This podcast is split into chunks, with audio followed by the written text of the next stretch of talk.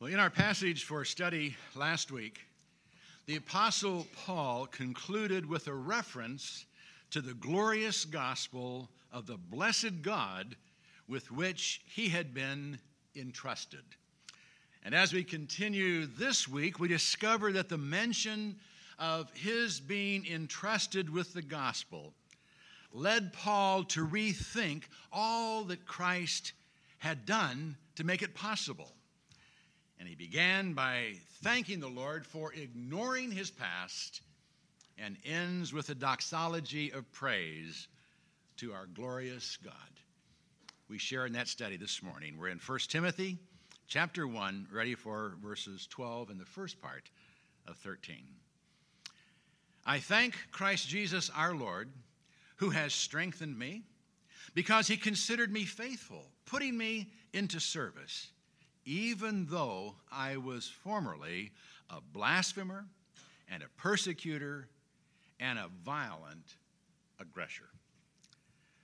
Paul was thankful for what Christ had done in his life, and indeed, Christ had done much.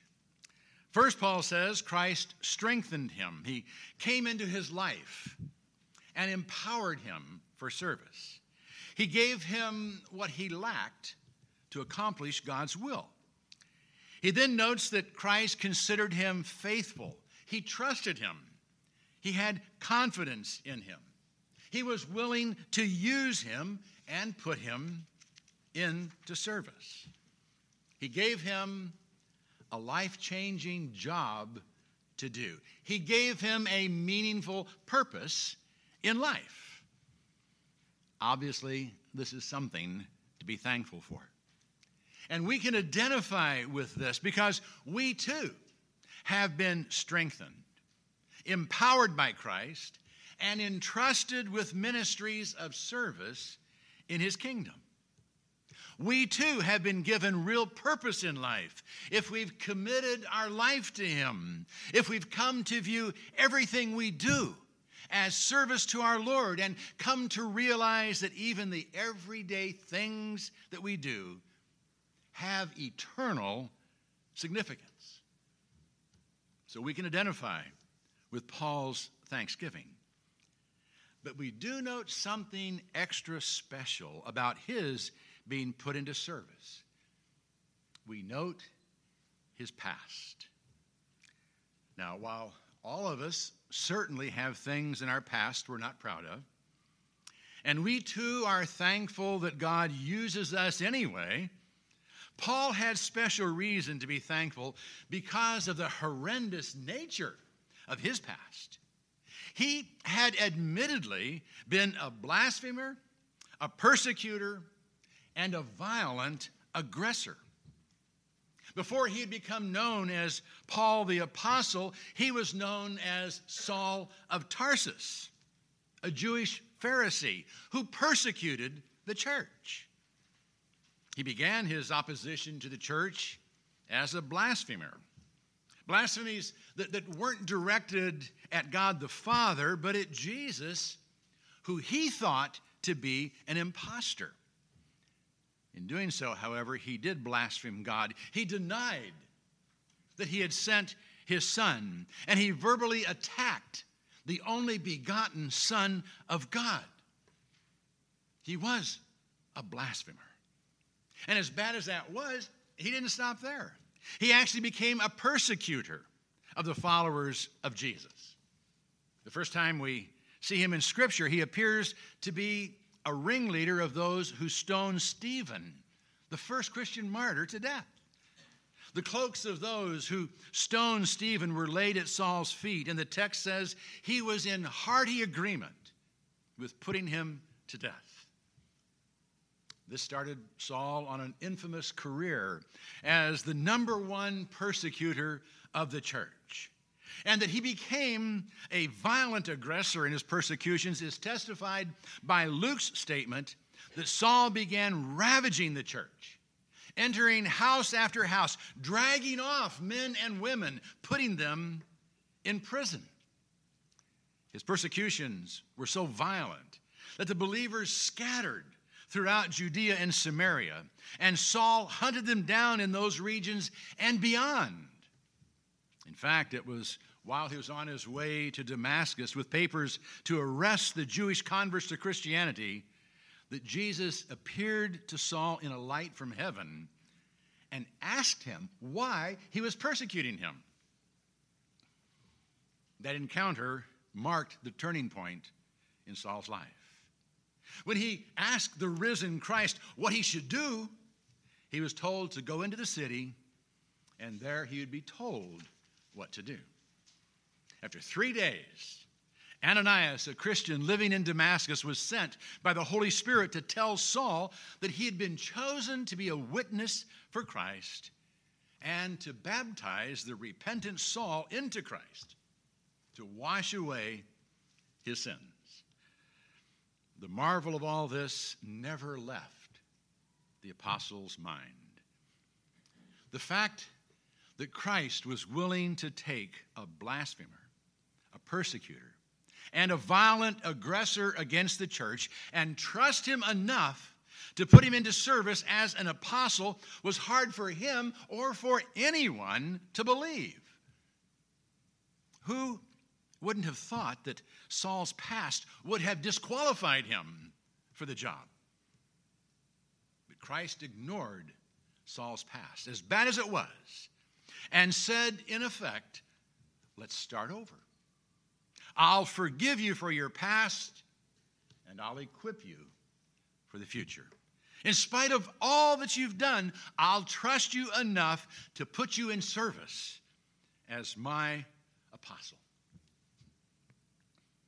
The trust that Christ put in Saul was truly amazing. You know, it's one thing to say you forgive someone, but it's something else to trust them from that point on. You know, how often have we said that we have forgiven someone only to add under our breath, regretfully, we'll never be able to trust them again? That wasn't the case with our Lord. When He forgives, He forgets. Once the past was dealt with, He was willing to completely ignore it he was willing to go on from there as if nothing had ever happened. And for that, Paul was immensely grateful. But why? Why was Christ willing to forgive Paul's past? Why was he willing to show such mercy to Saul after all he had done? Paul goes on to tell us why. And yet, I was shown mercy because I acted ignorantly in unbelief. And the grace of our Lord was more than abundant with the faith and love which are found in Christ Jesus. Paul said he was shown mercy because he acted ignorantly in unbelief. He hadn't intentionally gone against God in his blasphemies and persecutions. In fact, he always thought he was doing God's will. When standing before the Sanhedrin, he said he had lived his life with a perfectly good conscience before God. That's not to say that what he had done was pleasing to God nor that God wouldn't hold him responsible for what he had done. He was guilty of some horrible sins against God. But he had acted out of ignorance, not out of defiant, willful rebellion against God. He could find forgiveness. Forgiveness is always available for such sins. The book of Hebrews and the Old Testament, however, make it clear that there is no forgiveness, no acceptable sacrifice for continual willful sin. The 15th chapter of Numbers makes it clear that anyone who sinned unintentionally under the old covenant could bring sacrifices to God and thereby make atonement for their sins. But it also makes clear that those who despise the Word of God and defiantly break the commandments of God would be completely cut off and be forced to bear the guilt of their own sins. Now, some may find this surprising, but forgiveness is not available for those who knowingly and defiantly break the commands of God. Now, it's not our place to judge whether someone's behavior is willfully defiant and outside the realm of forgiveness, or simply the result of weakness and misunderstanding, but God knows the heart and will judge accordingly. In Paul's case, he had not defiantly broken God's commandments. He simply misunderstood them. His preconceived notions had blinded him to the truth. Now, obviously, that misunderstanding had grave consequences. It led him to unknowingly blaspheme God, to fight against him, and to be a violent aggressor against God's people. But all that had been done in good conscience before God. He was just wrong. So when it was made clear to Paul that he was wrong, that he had failed to believe the truth and had in fact believed a lie, he repented and sought forgiveness. And that forgiveness was available through the more than abundant. Paul actually coined a word here superabundant grace of our Lord. Know, grace, as you know, is something you don't deserve. And Paul recognized God's treatment of him as grace. He did not deserve to be forgiven, let alone made an apostle, uh, an apostle, but God did it anyway. His grace was more than sufficient to forgive Paul. In fact, it went beyond forgiveness, he says, to faith and love. Now, what is actually meant by faith and love in this context, we're not really sure. Some have suggested it's a reference to the fact that God forgave Paul and God's people then showed faith in him and surrounded him with love. And that's possible and is, of course, the way it must be in the church. But it could also have reference to the fact that God showed faith in Paul by trusting him and filled him with an awareness that he was abundantly loved by his heavenly Father. Either way, it's obvious that God doesn't just forgive. He goes on to make sure that the one forgiven knows he's been forgiven and that he is loved and trusted. Even if the one forgiven views himself as the foremost of sinners. Paul continues It is a trustworthy statement, deserving full acceptance, that Christ Jesus came into the world to save sinners, among whom I am foremost of all. Five times in the pastorals, Paul prefaces what he has to say with, It is a trustworthy statement. These are things upon which he wants us to focus our attention. And thus he introduces the statement that Christ came into the world to save sinners.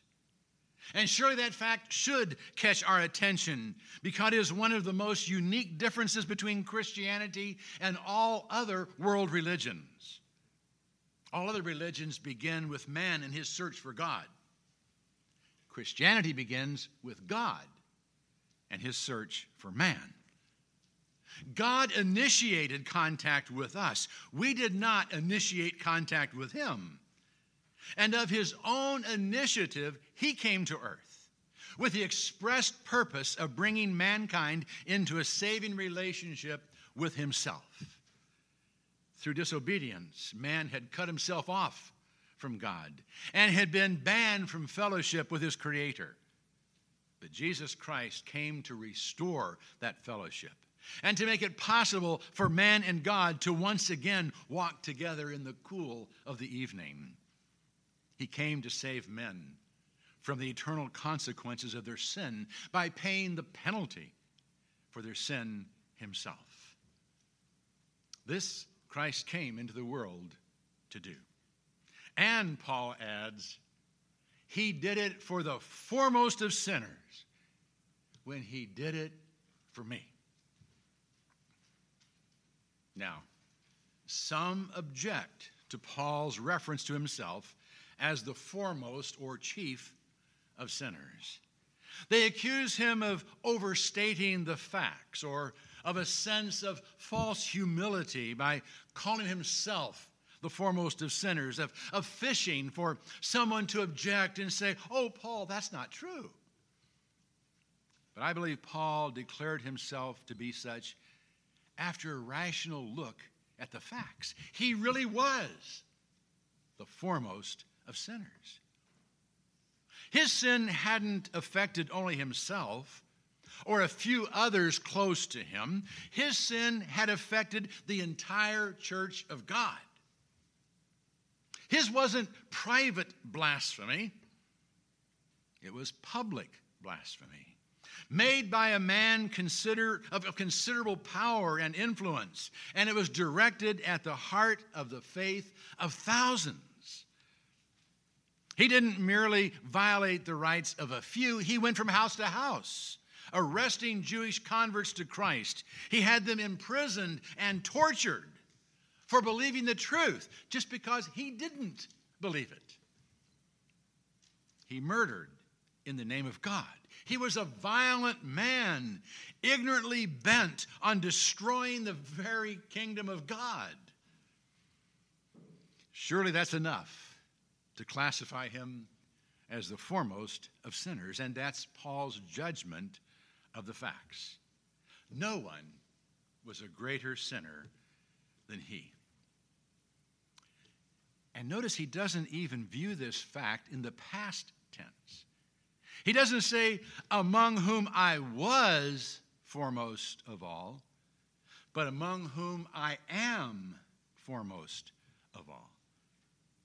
Even though he was forgiven, he still viewed himself as a sinner, the foremost of sinners, albeit a forgiven sinner. And that I think is good because it helped to keep Paul from pride. It kept his gratitude aflame, and it served to constantly urge him on to greater effort to, in some way, make up for his past. God had forgotten his past, and Paul knew he was forgiven, but he didn't want to forget it.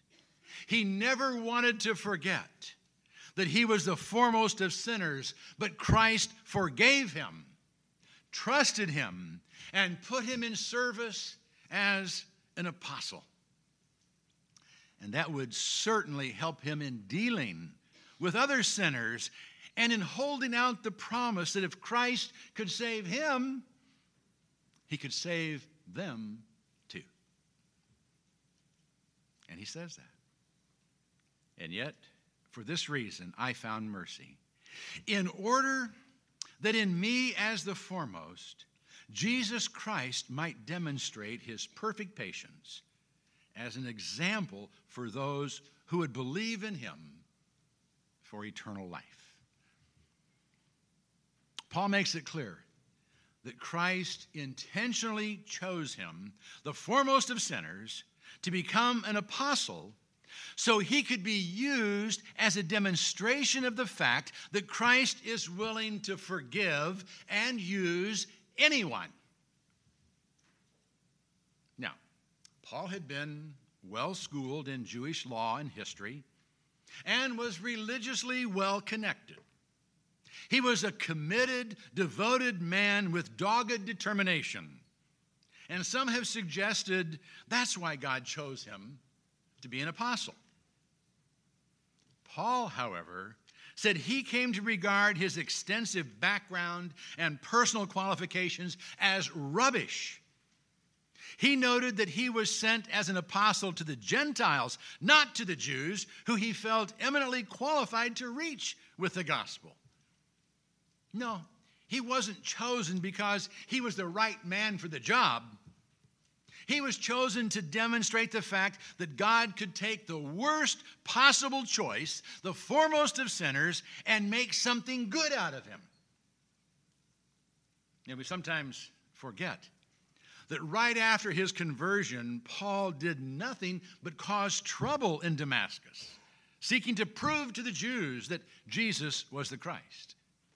And that the believers in Jerusalem sent him back to Tarsus because his dogged determination got him into nothing but trouble when he was first there.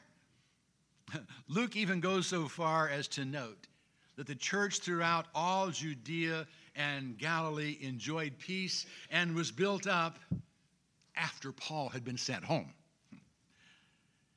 In Galatians, we learned that there was an interval of at least 17 years between Paul's conversion and his first missionary journey. So the Lord had a lot of changing to do in Paul's life before he was fit for service. But that's the point.